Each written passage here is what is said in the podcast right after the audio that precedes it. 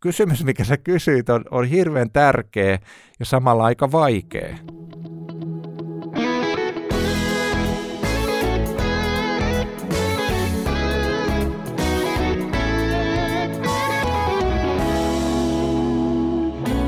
Lähetystyön takahuone. Tervetuloa kuuntelemaan lähetystyön takahuonetta ja tällä kertaa bonusjaksoa, joka liittyy tähän edelliseen varsinaiseen jaksoon, mutta tällä kertaa jatketaan pikkasen eri näkökulmasta. Kansanlähetyksen lähetysjohtaja Daniel Nummelan kanssa. Tervetuloa. Kiitos, mukava olla täällä kanssasi. Tämä on muuten tosi jännää olla nyt tässä lähetystyön takahuoneessa, koska mä oon yleensä sun vieraana pieni ihminen suuressa mukana. Niin, nehän sanoi, että vuoroin vieraissa, niin tämä on ehkä ihan hauska sitten näin. Katsotaan, tuleeko tämä olemaan yhtä, yhtä paljon tota keulimista. Mutta tota, sä kuuntelit tuon varsinaisen jakson, niin mitä sulla jäi päällimmäisenä siitä mieleen? No jotenkin semmoinen kiitollisuus siitä, että, että saadaan yhdessä olla evankeliumin asialla. Et siinähän oli niin kuin kolme hyvin eri tavoin lähetyksen maailmassa elämänsä elänyttä pastoria nyt tällä kertaa mukana ja, ja, ja oli, oli kiva ja mielenkiintoista kuunnella sitä, että miten he niin kuin ammensi siitä ja, ja, ja keskusteli, että oli hyvä, hyvä kokemus. Mm-hmm. Oliko siellä muuten mitään uusia juttuja, mitä yllättäviä näistä kyseisistä henkilöistä tai jostain teemasta? No ehkä siis varmaan niin kuin jotain näihin henkilöhistoriaan, että miten se oma, niin kuin Jukka Jämseen esimerkiksi kertoi siinä, miten he on ollut aikanaan samalla lähetyskurssilla kuin Peltolat, niin se oli mulle ihan niin kuin uutta. Et osittain tiesin näitä historian pointteja, mutta sitten oli tämmöisiä uusia yksityiskohtia, että kyllä siinä sillä oli uuttakin. Tässä on nyt tosiaan tarkoitus pikkasen ehkä näkökulmaa ottaa eri, eri suuntaan. Tosi voi olla, että liippaa hyvinkin samanlaisia juttuja myös, mutta sehän täytyy sanoa, että Daniel on ollut myös Japanissa lähetystyössä, eli saattaa olla, että sieltäkin nousee jotain ajatuksia tässä, ei voi tietää vielä. Voi myös olla, että, että nouseekin tuolta Bulgaariasta tai Saksasta tai Virosta, jossa on saanut ihan tässä lähiaikoina olla ja, ja, ja innostua uudella tavalla. Niin, se onkin muuten hyvä juttu. Sanot, sanoitko uudestaan Bulgaria, Viro ja Saksa. Saksa. Minkälaisia yhteistyökuvioita on esimerkiksi Bulgaariassa kansanlähetyksellä?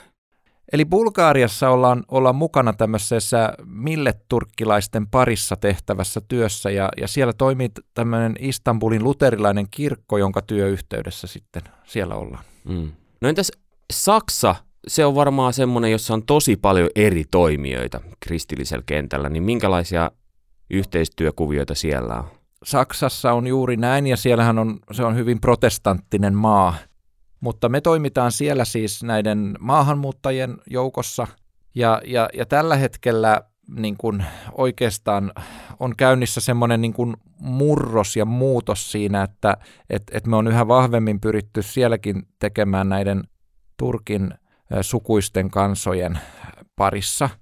Ja, ja sillä tavalla niin kuin ollaan parhaillaan niin kuin vahvistamassa ja rakentamassa, syventämässä näitä ää, yhteisöjä yhteistyöverkostoja, joita meillä siellä on, mutta siellä yksi selkeä oli tämmöinen saksalainen pastori, joka on, on perustanut seurakunnan meidän työntekijöiden niin kuin avustaessa, ja sitten siihen saman seurakunnan yhteyteen on, on syntynyt myös tämmöinen milletturkkilaisten seurakunta, ja, ja, ja nämä on sillä niin kuin mielenkiintoisia, monella tavalla ehkä myöskin haastavia kuvioita siitä mielestä, että kun meillä on se luterilainen identiteetti ja me ollaan totuttu tämmöiseen järjestäytyneeseen niin kuin tunnustuksellisuuteen niin kuin positiivisessa mielessä, niin, niin näissä, erityisesti näissä maahanmuuttajakuvioissa näyttää ja, ja on niin, että, että ne on enemmän tämmöisiä niin sanotusti jälkitunnustuskuntaisia, eli ne ei sitoudu suoraan mihinkään tunnustukseen ja ne, ne rakenteet on, on hyvin niin kuin ohuita.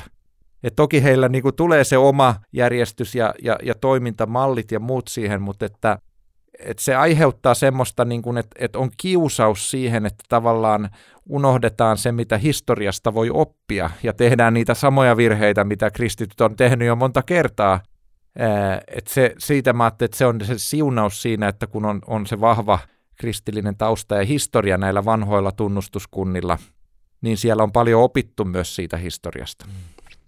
No hei, jos mennään semmoiseen tilanteeseen, että ajatellaan, että jossain äh, on tota, lähety, meidän lähetystyöntekijä jossain maassa, josta käytetään nyt vaikka nimeä maa numero kolme, ettei viitata mihinkään tiettyyn maahan.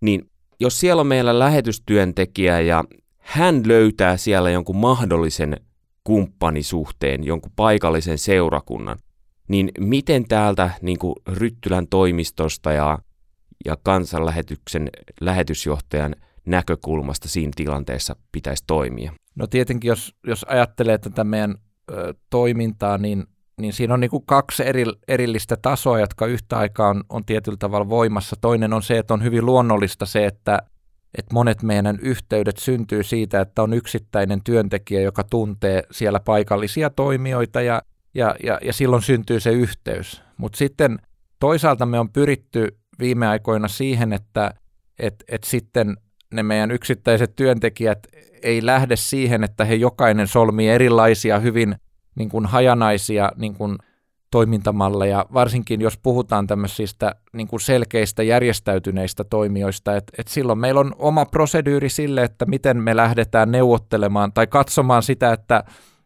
esimerkiksi meillä oli eilen tässä Ryttylässä Norjan Israel johtaja vieraana ja isännöitin häntä. Ja, ja tässä oli kyse just tämmöisestä, että itse asiassa kylväjän kautta me, meidät on esitetty toisi, esitelty toisillemme ja siinä oli kylväjästä Hanna Lindberg mukana ja, ja, ja sitten niin kun, ensimmäinen tarkoitus oli tutustua.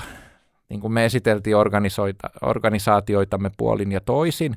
Ja sitten toinen tarkoitus oli keskustella siitä, että, että voisiko tässä niin kuin olla minkälaisia mahdollisuuksia syvempään yhteistyöhön. Ja tämä ei ollut sillä tavalla niin kuin tietenkään niin kuin ihan ensimmäinen tapaaminen, että siellä on taustalla käyty keskustelua niin kuin moneen suuntaan näiden yksittäisten niin kuin ihmisten välillä, mutta, mutta meidän organisaatiossa niin kuin lähetysjohtaja on se, joka viime kädessä vastaa näistä ulkomaisista ää, suhteista, ää, niiden luomisesta ja, ja, ja tietyllä tavalla ylläpitämistä toki yhdessä ulkomaantyöjohtajan kanssa ja, ja sitten toki liittohallitus hyväksyy nämä, jos me tehdään joku sopimus.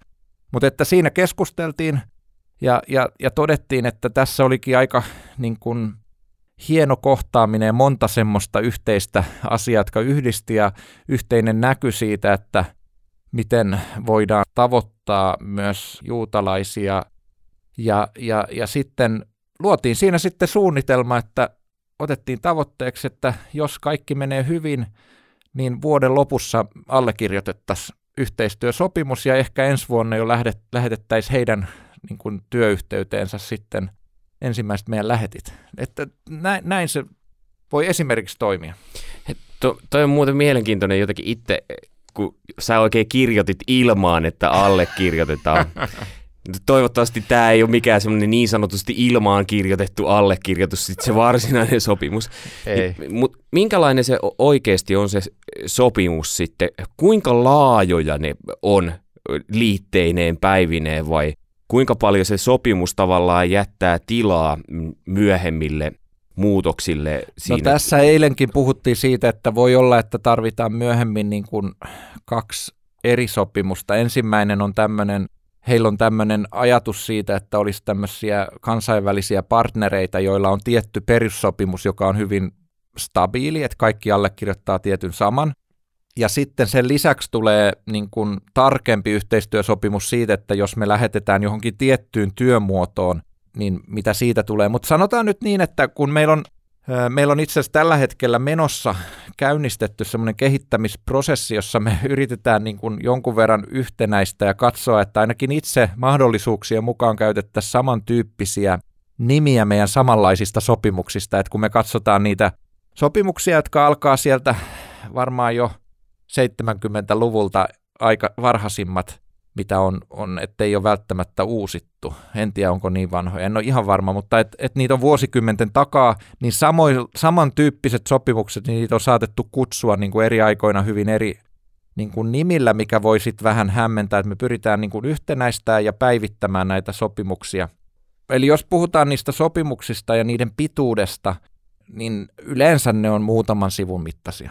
Et se, ja tietenkin se riippuu siis siitä kumppanista, että saattaa olla niin, että jollain meidän kirkkokumppanilla on joku valmis pohja, jota he aina käyttää kaikkien kanssa. Ja silloin me toki niin kuin pyritään niin kuin mukautumaan siihen, mutta se mitä me yleensä halutaan on se, että sinne tulisi jollain tavalla tämä suomalainen työlainsäädäntö koskien esimerkiksi sitä, että meidän niin kuin työlainsäädännössä tulee, että meidän lähettämillä työntekijöillä on viisipäiväinen työviikko, niin on kaksi viikkovapaa päivää ja sitten niillä on tietyn verran kesälomaa. Ja, ja sitten vielä tulee tämä, että, että vähän riippuen siitä niin kuin kokonaiskuviosta, mutta usein on niin, että yksi päivä siitä viidestä päivästä varataan vielä tälle meidän oman järjestön työhön yhteyden pitämiseen ja erilaisten niin kuin, oman järjestön sisäisten niin kuin, asioiden hoitamiseen, että et, et sitten – niin kuin kaikista tämmöisistä asioista on aika tärkeää sopia siinä vaiheessa, kun tehdään sitä yhteistyötä, että on oikea ymmärrys siitä, että, että silloin on aika suuri ero, jos vastaanottava taho esimerkiksi ajattelee, että he saa nyt viisi päivää resurssia viikossa ja sitten he saakin vaan neljä, niin se on 20 prosenttia vähemmän sitten, niin sitten se voi aiheuttaa niin kuin hankaluuksia siihen, että se työnkuva, jota on kenties ajateltu, niin, niin sitten se ei niin kuin onnistukaan. Ja, ja sitten se, mitä, mitä myöskin on, on yleensä aika hyvä kirjata sinne, on se, että tavallaan, että mikä on se prosessi ja kenen kautta niin kuin hoidetaan sitten, kun nousee jotain konfliktitilanteita tai muita, mitä, mitä aina jossain vaiheessa nousee. Osittain konfliktitilanteeseen liittyenkin ehkä, että mitkä on sitten sellaisia asioita, mitkä saattaisi nostaa sellaisen, että joku sopimus tulisi perua. Ajatellen ehkä erityisesti niin kuin sitä yksittäistä lähettiä, joka on siellä kentällä. Milloin hänen tulisi olla yhteydessä tänne päin, että hei nyt ei ole kaikki ehkä ihan kondiksessa, pitäisikö tätä sopimusta miettiä uudestaan?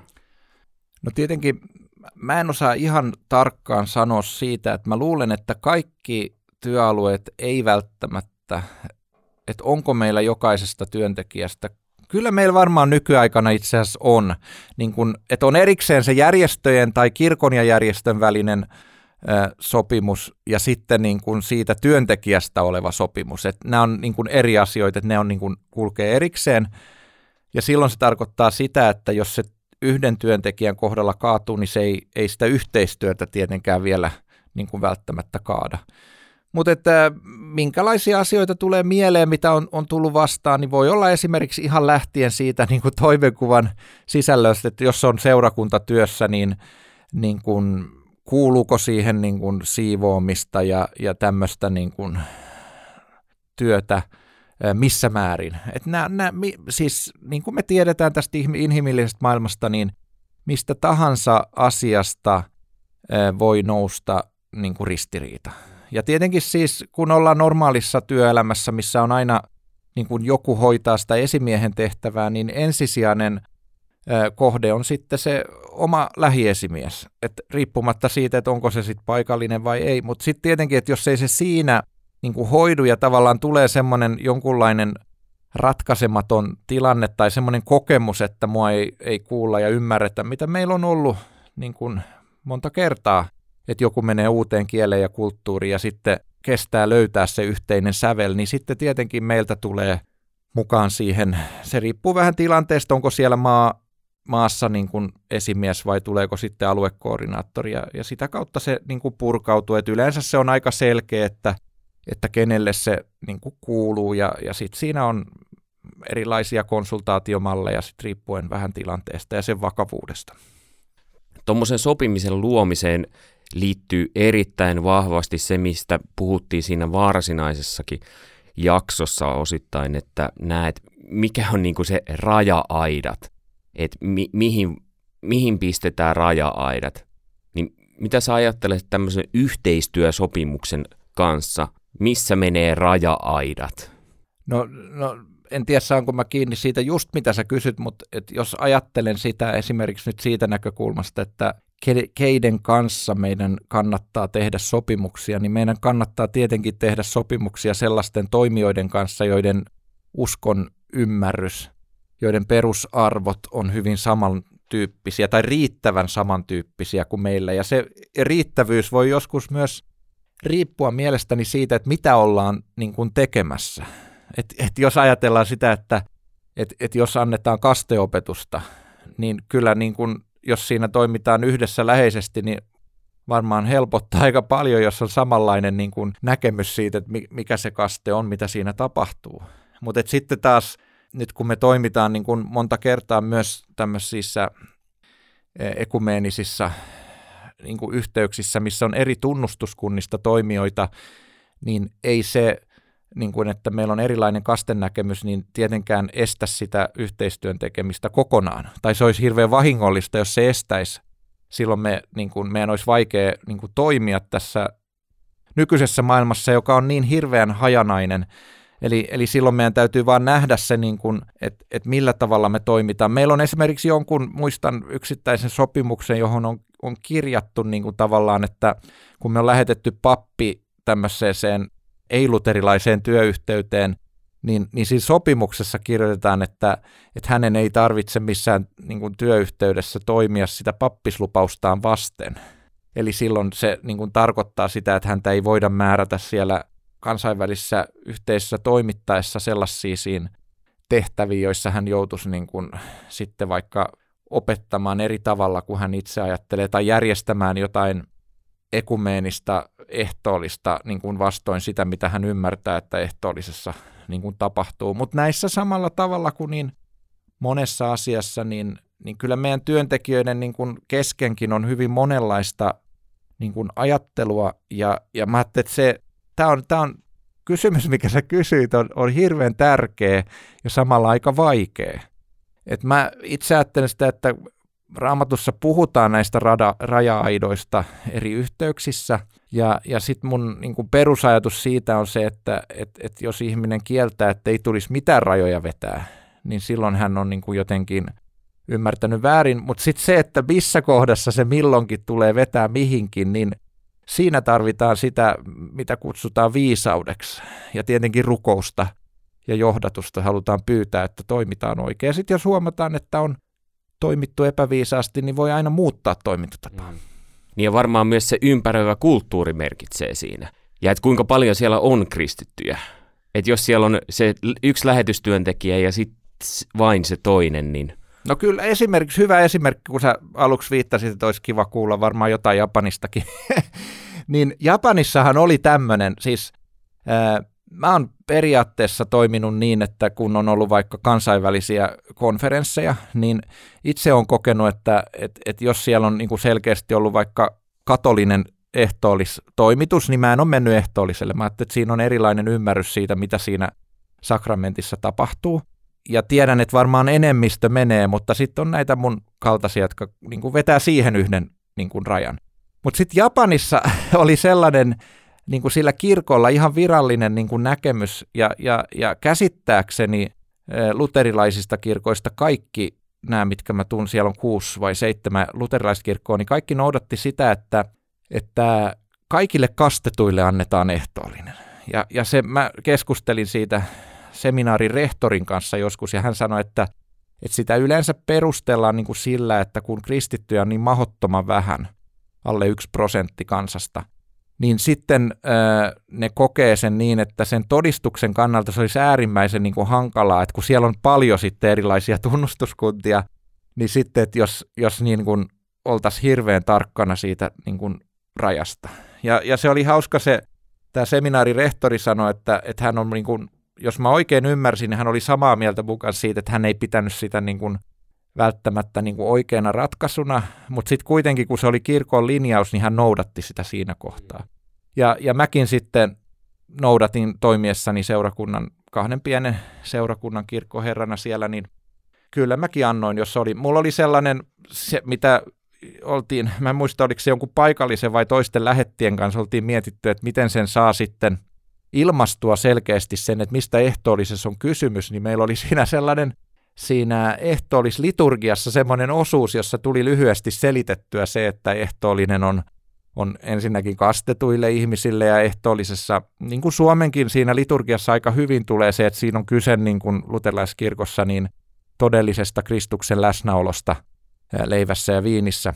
Ja sitten, että että se tulee ottaa uskossa vastaan. Ja tämmöinen niin kuin hyvin, niin kuin, ei mikään sellainen, että sen jälkeen kukaan ei tule ehtoolliselle, vaan semmoinen, että että että ihminen, joka tulee, tietää sen, mitä ehtoollisessa tapahtuu. Et mä jotenkin itse ajattelen, että se on sillä tavalla hyvä asia, että kun siellä puhutaan, että, että sen voi nauttia siis raamatussa, että ehtoollisen voi nauttia myös itse, niin kuin omaksi vahingokseen, niin sillä tavalla ajattelen, että siinä on niin kuin hyvä olla käsitys siitä, että mitä siinä niin kuin tapahtuu. Mutta tässä oli tämmöinen niin kuin siitä kulttuurista ja olosuhteista nouseva sen kirkon ratkaisu, josta voi olla varmaan niin kuin montaa mieltä, mutta, mutta heillä on sellainen ratkaisu siellä käytössä.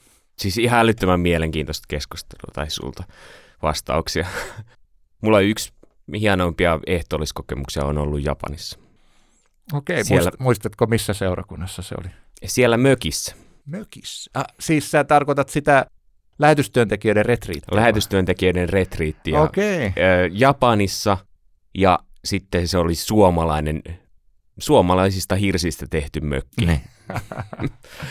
ja Joo. sitten siellä tatamihuoneessa. Se mä, oli... mä muistan sen paikan. Siinä se oli onsen lähellä, pääsi Joo. kylpyyn. Ja se oli, oli hieno kokemus. Se oli hieno.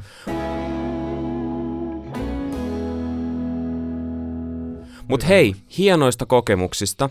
Jos sä saisit unelmoida vapaasti ilman niin kuin, sanotaan nyt, että et ilman semmoisia jotain tiettyjä rajoaitoja ja ilman, että raha, raha olisi esimerkiksi raja-aita, niin, niin mitkä vois olla tulevaisuudessa, minkälaisia lähetysjohtaja haluaisi, että tulevaisuudessa olisi tämmöisiä yhteistyöjuttuja? No mä, mä ajattelen, että, että varmaan niin kuin pitkälti se raha ei ole tässä este. Siis koska me ollaan aivan niin kuin, todella niin kuin inspiroivissa ja mielenkiintoisissa yhteyksissä jo parhaillaan.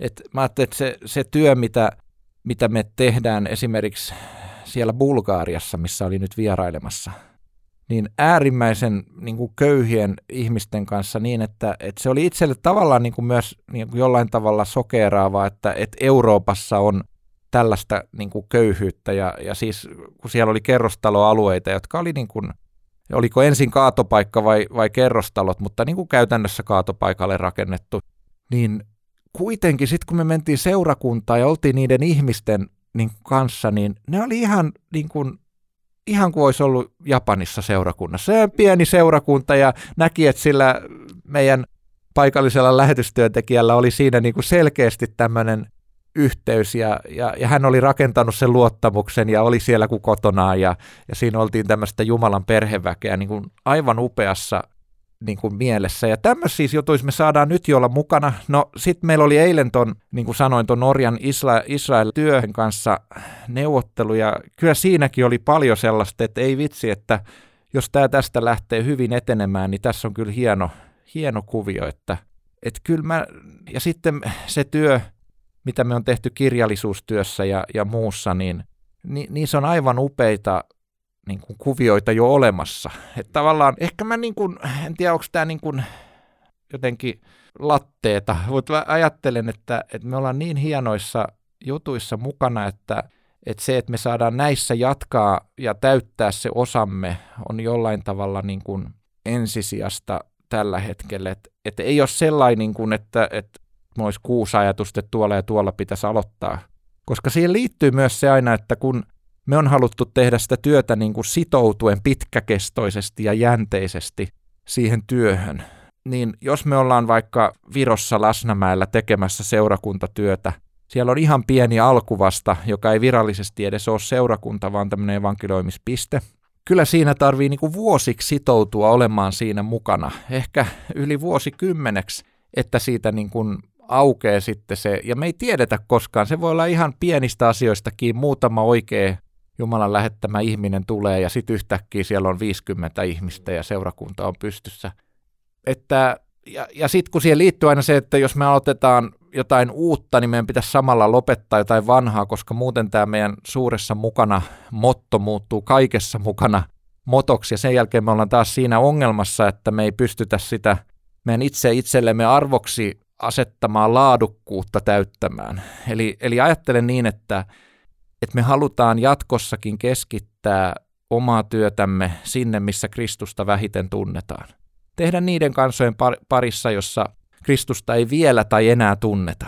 Se on niin kuin meillä ollut sellainen niin kuin läheinen kutsumus. Tällä hetkellä se voi tarkoittaa sitä, että me tehdään Euroopassa, kun pakolaisia tulee. Tämä on aivan niin kuin uskomattomia tarinoita tästä, kun on aikanaan ollut työtä Keski-Aasiassa ja sitten sieltä on yhtäkkiä tullut valtavasti ihmisiä Suomeen kääntynyt kristityksi ja sitten heitä pystytään kouluttaa ja, ja rukoilla, että he palaisi jonain päivänä tai pystyisi palaamaan sinne omaan kotimaahansa ja, ja siellä sitten kristinusko leviäisi. Hei, kiitos Daniel Nummela tästä keskustelusta ja toivotaan, että meidänkin välillä yhteistyö jatkuu, jos ei muuta, niin pieni ihminen suuressa mukana podcastissa. Kyllä, oli kiva olla mukana.